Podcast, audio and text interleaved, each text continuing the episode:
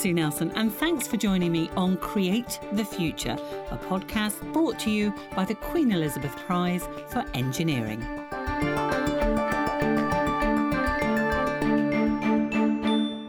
Engineers are known for being creative problem solvers and, like scientists, often have a number of strings to their bows. But I have to admit to not coming across an engineer like this one before. California-based Justina Zander is considered a bit of a technology rock star in autonomous cars. Often cited as one of the most powerful women in engineering, she's an expert in artificial intelligence and machine learning, has worked at Intel, Harvard University and the White House, speaks five languages, and if that wasn't enough, is also a licensed Zumba instructor. But her day job is Global Head of Verification and Validation Simulation Architecture for Autonomous Driving at NVIDIA, one of the main companies building the underlying technologies for self-driving cars. Justina, thank you for joining me on Create the Future. You're living in America, speak fluent German, English, Polish, academic level Russian and primary level Italian. So I wanted to start with by knowing which one of those languages do you dream in? It depends what I'm doing and where I am located. So my dreams are changing depending on what is occupying my mind. Today I dreamt in English. That's so interesting. You're originally from Poland, though. That is right. But you went to, you did a lot of your schooling in, in Germany. Why, why was that? I was born in Poland, and when I was twenty-one, I left to Germany. And the reason I left was because I wanted to do something meaningful, impact the technology world in a meaningful way. And in Poland, I was just a student. Whereas in Germany, when you are a student, you are actually allowed and welcome to work for research institutes. And I immediately took on a job in a research institute called Fraunhofer Institute for Telecommunication at the time. It was in Berlin, Germany. And you've got two degrees. You've got one in computer science, one in electrical engineering. So was it at the Fraunhofer Institute that you studied electrical engineering? So the way the studies are structured in Germany is that you do computer science and electrical engineering at the same time. There was no distinguish. You, you couldn't just do computer science. Actually, altogether, I have six degrees. Six? Sorry, I'm just a bit gobsmacked by that. Yeah, I was a little bit an education freak. You know, I did a lot of uh, degrees in parallel. So first environmental protection, then computer science and electrical engineering, and then master level and PhD level in computer science and electrical engineering. And then you know, also I did something like kind of like mini M B A in technology. Uh, at the time, it was at the Singularity University at NASA A M C in California. And it was about exponential technologies or exponentially growing technologies. You must have a tremendous thirst for knowledge. I just enjoy it. Uh, I derive pleasure from learning new, new things and advancing. And when did that start? As a child, were you one of those, a lot of engineers say they were always constantly taking things apart, you know, interested in how things work. Is, is that how you were as well as a child? That's really interesting. I wasn't like this. Uh, I don't think it ever started. I, I just remember it always, it just always was like this. I remember my grandfather asking asking me about school and how do you like school in the first year of school when I was six. And I told him, you know what? I'm going to keep learning as long as I can. So I guess I promised something that, that I still hold on to. So you're extremely academic. What is it about electrical engineering that really caught your attention? What did you like about it, that and the combination with computer science? So there is a difference between doing things in abstraction and building stuff. And when I, you know, encountered electrical engineering and mechanical engineering, to me it was like, you can finally actually build stuff and you can make things. Uh, so that was a discovery to me. And it turned out that the way you make things, when you combine them with the high-tech technology, so with computer science, you can actually advance them a lot. You can see it in, in cars, but not only. You can see it in robotics. Uh, you can see it in healthcare, the way we advance. So all of a sudden, you could combine multiple things and make them even better. You've had a, a number of roles and positions before you joined NVIDIA, including doing startups and working at Intel as well. Which of your jobs do you think has has sort of taught you the most as as an engineer? It depends, because once you go various stages in your life, your brain is also, you know, is getting a new perspective. So at every stage of your life, you're learning new, new things. And I wouldn't say that that one was more advancing than the other. So it's been a gradual stage, continual learning. Let, let's go back then to your when you were a, a teaching fellow and you worked at NASA Ames, at the Singularity University. What is the Singularity University? It's a school that has been founded by pretty famous people like Peter Diamandis, Ray Kurzweil, who are um, living in American cap- capitalism and uh, making a lot of uh, improvements to the world, advancing in order to impact the humanity in a positive way. Uh, Singularity University actually does not exist uh, in the form it used to exist uh, anymore. Uh, they changed the business model a little bit. Basically, the idea is to do something really, really good on a big scale. And when did you first start becoming interested in the concept of driverless cars? Maybe in Germany, when I was doing my PhD. I did it in collaboration with Daimler. At the time, it was Daimler Chrysler. It was uh, a very intellectually stimul- stimulating thought when, when you were thinking that actually the car could drive you and you kind of like read your mind, as opposed to you doing all these things that you have to repeat every single day. And what aspect of the car, in terms of your work, were you most interested in? It's coming in stages. So, you know, at the beginning, I, I didn't know much about the uh, engine and uh, how the mechanics works and what you can actually automate through software. So all those stages, the way car industry was being transformed was very interesting. twenty-five years ago, we used to use a lot of controllers and uh, software was built to control Uh, the controlling units. Nowadays, uh, software is built differently. Nowadays, uh, the, the automated driving or half autonomous driving is built using neural networks. So it's a different computer science paradigm than it used to be.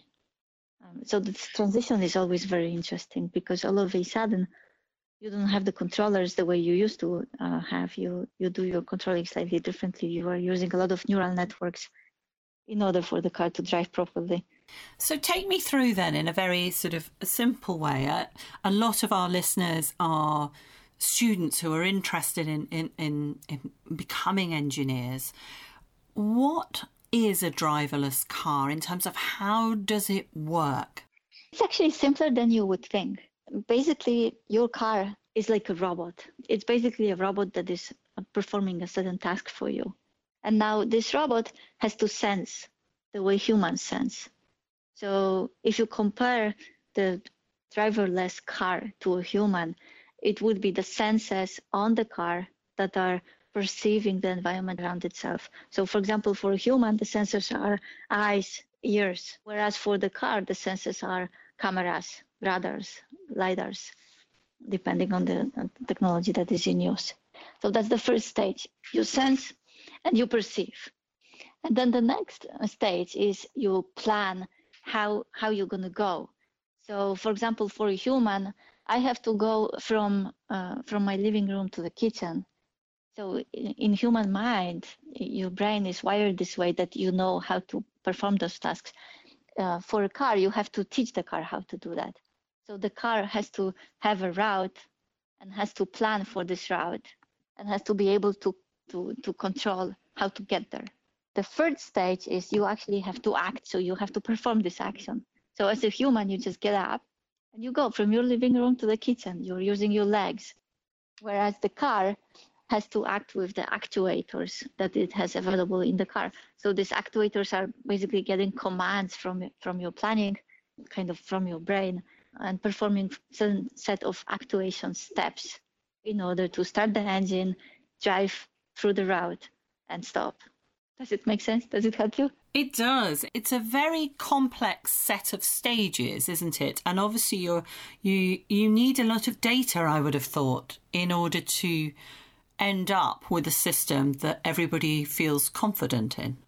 That's right. And, you know, in artificial intelligence, people say that this is the most complicated system humans have ever designed. In a sense, it is because of the A I that is being used. So the way it works in that sense stage that I told you about, when the car has to perceive the environment around it, it's actually not about just sensing. It's also about collecting the data from your environment in order to learn. But basically, the recording from the sensors is teaching your neural networks in the software of the car how to behave and what decisions to make for you. So, for example, you drive through a stop sign and your car is seeing a stop sign a million times. Once the car saw the, the stop sign through the camera, when, once the car saw the stop signs a million times, it's going to finally learn that the stop sign means that the car has to stop. That's that's basically how you train your neural network. You train it through the images that you are collecting from, from the road. And once you have millions of these images, at some point, the car is going to be able to do it by itself. This is why neural networks in the car are typically deep learning neural networks, meaning that you are learning from the images or from the surrounding, recording of the surrounding that you take through your sensors. So if someone was going on a specific route multiple times, the car would actually effectively get to know that route and and what the specific things are, are, are going on there and, and, and sort of almost predict when they're coming to a specific place. That is correct. I'm glad you're bringing this up because one way to think about autonomous cars is to think exactly this. You go through just one route and you learn what is going on on that one simple route, let's say one mile from your workplace to your uh, home. That's one way to do it. Another way to do it is you want to scale this effort up and you want to teach your neural networks about everything in the world. So you have to scale this up within your town, then within your state or country, depending where you live, than within uh, your continent. You know, the, the the problem becomes even more complex when you want to make it a commercial solution that works for everyone everywhere. And what would you say are the advantages of having a world with autonomous cars over what we have today? Biggest advantages, you know, from the human perspective, like humanity perspective, is safety and uh, comfort. So basically, you don't have to worry about the effort of driving. The moment autonomy is here, let's say in about twenty-five years or so, you're just going to roll into your car and it's going to take you wherever you want to go and you can focus on whatever uh, occupies your mind at the moment or whatever entertainment you would like to be entertained with. And then you get this, this guarantee that it's going to be safe. So all of a sudden, it does not depend on, on your on your mental state or on your uh, you know thoughts or on your driving ability. It's just gonna happen as a safe thing that you take for granted. That's actually a very useful advantage for humanity. I remember in the um, mid nineteen nineties making a radio program for the B B C on robotics and going to M I T in the States and seeing a prototype for a self-driving car. And it felt at the time as if we were actually, you know, within ten years, it could be happening.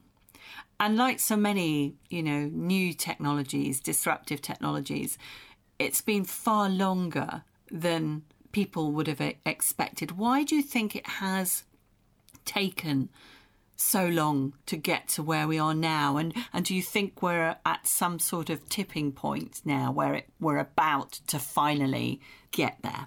Yeah, so there are very factual technological reasons for this.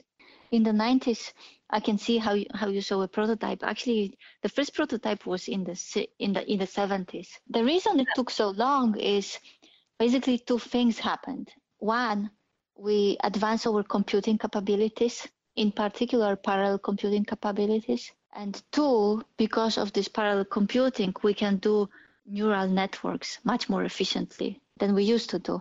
So you now, all of a sudden, you got deep learning as, as, a, as, a, as a result of parallel computing. That's one.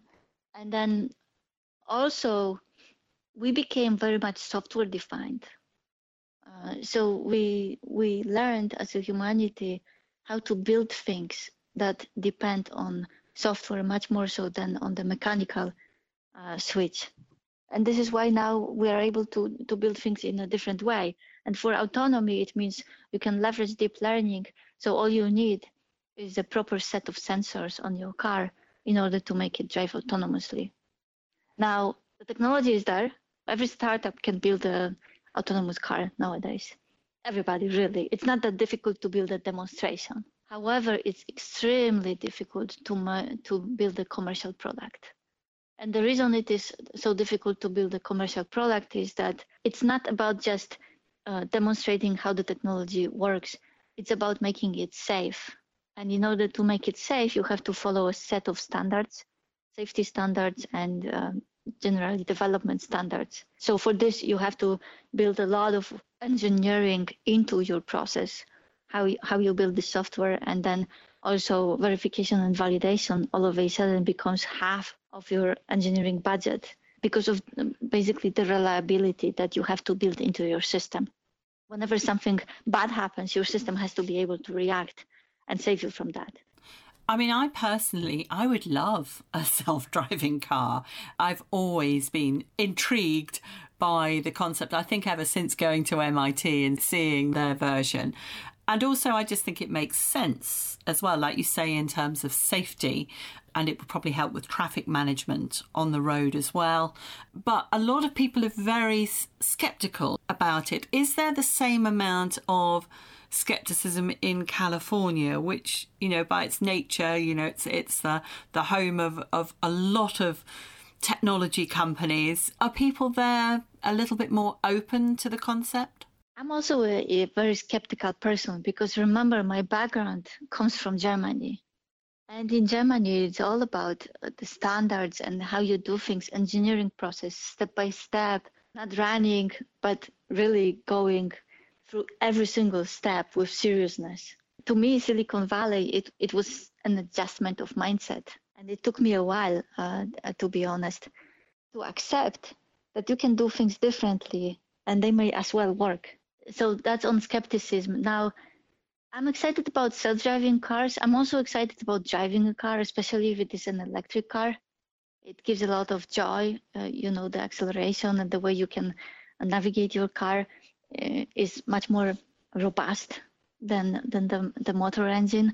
So uh, if I think about cars, I really think about electric cars uh, being the big, uh, the biggest advantage for humanity, and autonomy comes as a you know, a bonus. I like the autonomy because it can help us in certain situations. For example, if you think about pandemics now that we're experiencing, it would be nice to have autonomy in delivery system. So the car would basically pick up your groceries, come to you and, and bring them to you. You don't have to touch anything. You don't have to talk to anybody. So you're safe. But there is a lot of, uh, you know, expansion from, from this autonomy thinking. I think that building something like electric supersonic flights is what excites me even more. And the reason it excites me is because it's environmentally uh, very friendly, but it's also very, very fast. So imagine if I'm a person who who is really very much related to three countries in the world. And if you ask me what is my home country, it depends uh, on on my mindset, what I would answer to you. So my my my objective answer is really it's Poland, Germany, and the U S. So I want to travel between those countries very, very fast because I have loved ones in every of those countries and I want to see them. I want to see them very frequently if possible. So if you have supersonic flight, you get there very, very fast. I'm skeptical, but I'm also a believer. I'm also an optimist. I think human mind is conditioned to build things. Yes, it just takes a bit longer for human minds sometimes to accept certain technologies because just people start with a bit of reluctance, I suppose. And yet people are now starting to use the automatic parking in function in certain cars. And that's just like one small step, isn't it? That is correct. And, you know, human mind is also, you know, it continues to excite me how quickly humans change. You can see it especially in California, uh, but in other countries too, when people start driving a Tesla. All this skepticism, all of a sudden it disappears, because all of a sudden it's actually so joyful not to have to drive on your highway. So people learn this very quickly, that when it feels safe, it actually is going to be safe. And sometimes people learn too quickly. So sometimes people give too much trust in the technology. It's very important to educate people what you can, what you cannot do with the current state of the technology. You know, I was thinking the other day about, about humanity, how, how we use cloud computing nowadays. Imagine that uh, internet would be down for a couple of days. All of a sudden, there is so many things that you cannot do anymore. All of your financial obligations, uh, probably taxes, but also, you know, entertainment accounts, for gamers gaming, uh, for uh, T V watchers, all the T V, it's all in the cloud. You don't exist without the cloud anymore today. Social network, it's in the cloud. So um, what I'm saying is that cloud computing is accelerating in dominating our life without us really being aware of that. And so if you think about pandemic now, you could think that we would want to build a, something like a computational defense system that is going to defend us uh, from, you know, the invisible enemy. But at the same time, you also want to build a computational system that is going to defend us from the cloud computing dependency that we developed as humans. Great thought, and very relevant as well, I think. I mean, it's that sort of thinking that has been sci-fi thinking for quite a long time as well, in terms of dependence on one technology can be a dangerous thing. You mentioned, you know, some interesting ideas there during the pandemic. Has NVIDIA been doing any work um, with COVID nineteen in terms of applying their technology? Oh, yeah, absolutely. NVIDIA is a fantastic company, you know. I've seen a lot, and I've been to many companies, as you said, and NVIDIA is extraordinary for two reasons. One, it goes very, very fast. It only engages in things that are very difficult to achieve, and then it executes very fast. But two, NVIDIA cares. NVIDIA actually builds things that are relevant for humanity. And so for COVID, the way NVIDIA approaches it is, we obviously help to find vaccines and uh, and testing, but all, we also think, you know, in a broader scale. So we are donating a lot of compute to to organizations that care about mitigation uh, and also about planning, and basically researching what else uh, could we be doing better as a humanity in terms of how we protect uh, ourselves from events like this. So NVIDIA is active on, on, on the front of all these three domains, researching the biology or the medicine around it, then mitigating, and then also planning for the future. And throughout your career, have you had a mentor or somebody that you've aspired to emulate a- along the way? Has there been one overall influence, or maybe a family member, or, or several, or something else? I have this friend in, in Poland uh, from my childhood. And he always says that everybody you meet in your life is there to give you a lesson if you want to accept that. So um, I think everybody whom I met uh, played a significant role. And of course, there are, you know, more famous mentors and less famous people who you treat as mentors. So I would say a lot of people influenced the way I think. If I think about, you know, whom I met in my life, everybody contributed something. You've worked at the White House. What did you actually do there? So at the White House, it was a Smart America initiative, and uh, it was it was like um, like a DARPA challenge, but organized by the White House. And so DARPA uh, is the, the Defense and Research Agency. Correct. So for Smart America challenge, the the main priority was show us the glimpse of the future and how is it going to positively impact the future of humanity. And what we built was a smart emergency response system, which is kind of handy in those times today. Uh, but we, we built it for the earthquake scenario. So we, we basically combined multiple uh, various technologies in one big system that could help us in case of uh, an earthquake scenario or any emergency scenario.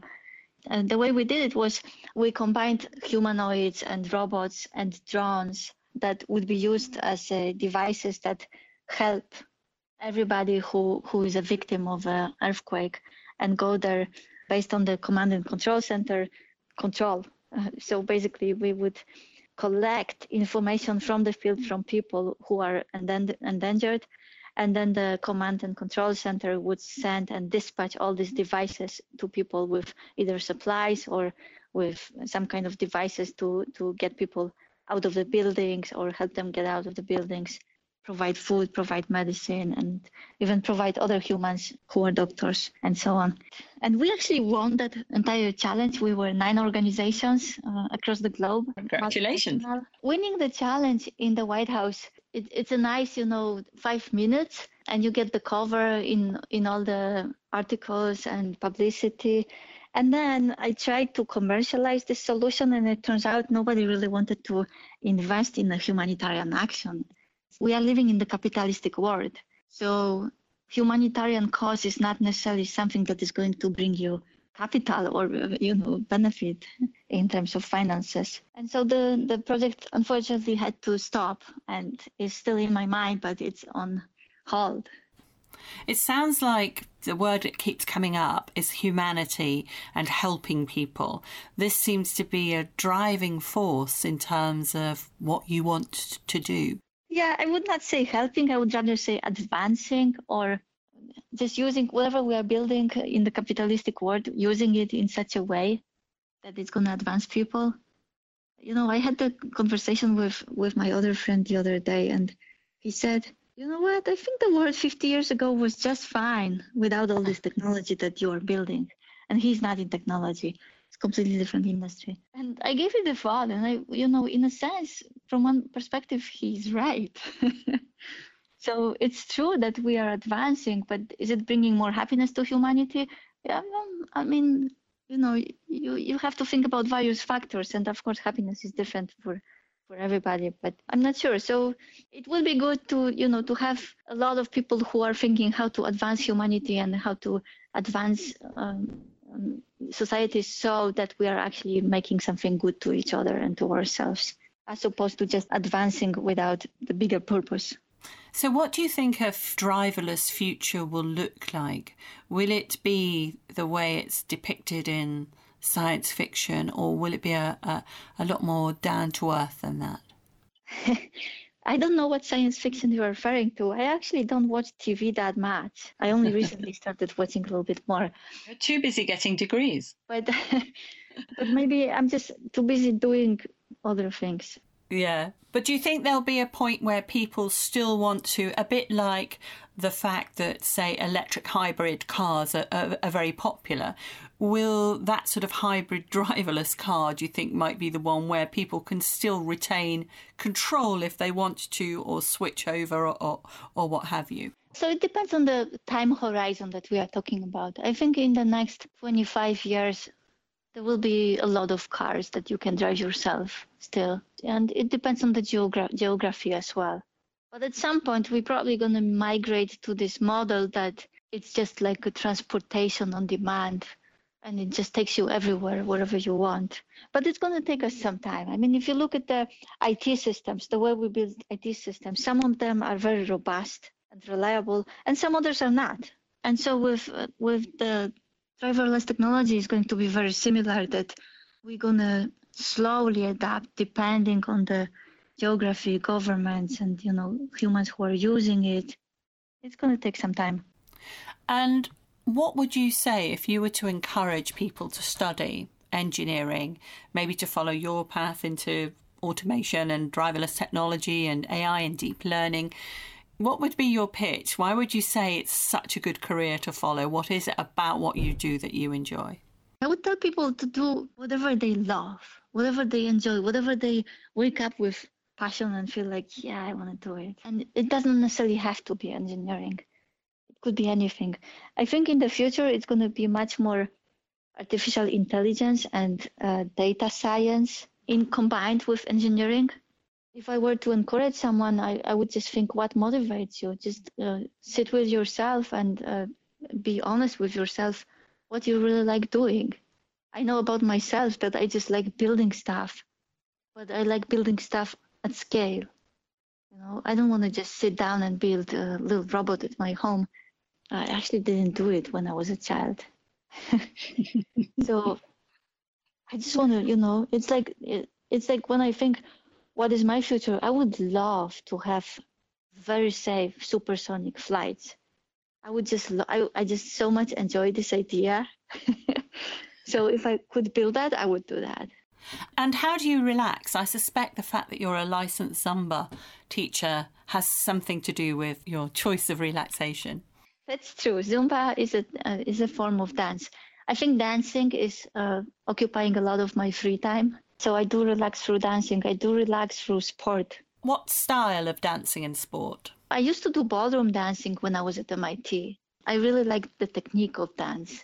And then I learned about Zumba. After that, my friend from Poland actually took me to a Zumba camp one day, and I fell in love with that because it makes you independent. You can you can do Zumba anytime, anywhere, and it combines Cuban and Brazilian type of dance with more modern music. You can express yourself, you can be yourself, and you, you can, you know, get some activity out of that. What I like about Zumba the most is that it's a group sport. But at the same time, you can stay independent. So you're not dependent. You, you don't need a dance partner, but you do it within a group. And I strongly believe that humans don't mean that much when they are just individuals. I actually think that people mean much more when they aggregate in a group. So when you have twenty, mostly women, dancing Zumba, it's very empowering to do it together. It's very empowering to see other people enjoying it and having fun together. It's a big thing. And sport? What sort of sports do you do? Biking, skiing. Yeah, you do it all. It's fantastic to speak to somebody who's got such a, you know, you obviously love what you do. Mind you, I don't think I've not spoken to anybody yet who doesn't really enjoy what they do and has also got that lovely, sporty, dancey side of it too. And living in California, I mean, what's not to like? It depends on your priorities and what you like in life. I think every human has something about themselves that is very unique, and you can explore it. Everybody has something to contribute, and everybody has something very, very interesting about their life. It's just a matter of uh, how deep we want to go. Well, your life is absolutely incredibly and interesting. Justina Zander, thank you very much for joining me on the Queen Elizabeth Prize for Engineering Create the Future podcast. My pleasure. Thank you very much, Sue.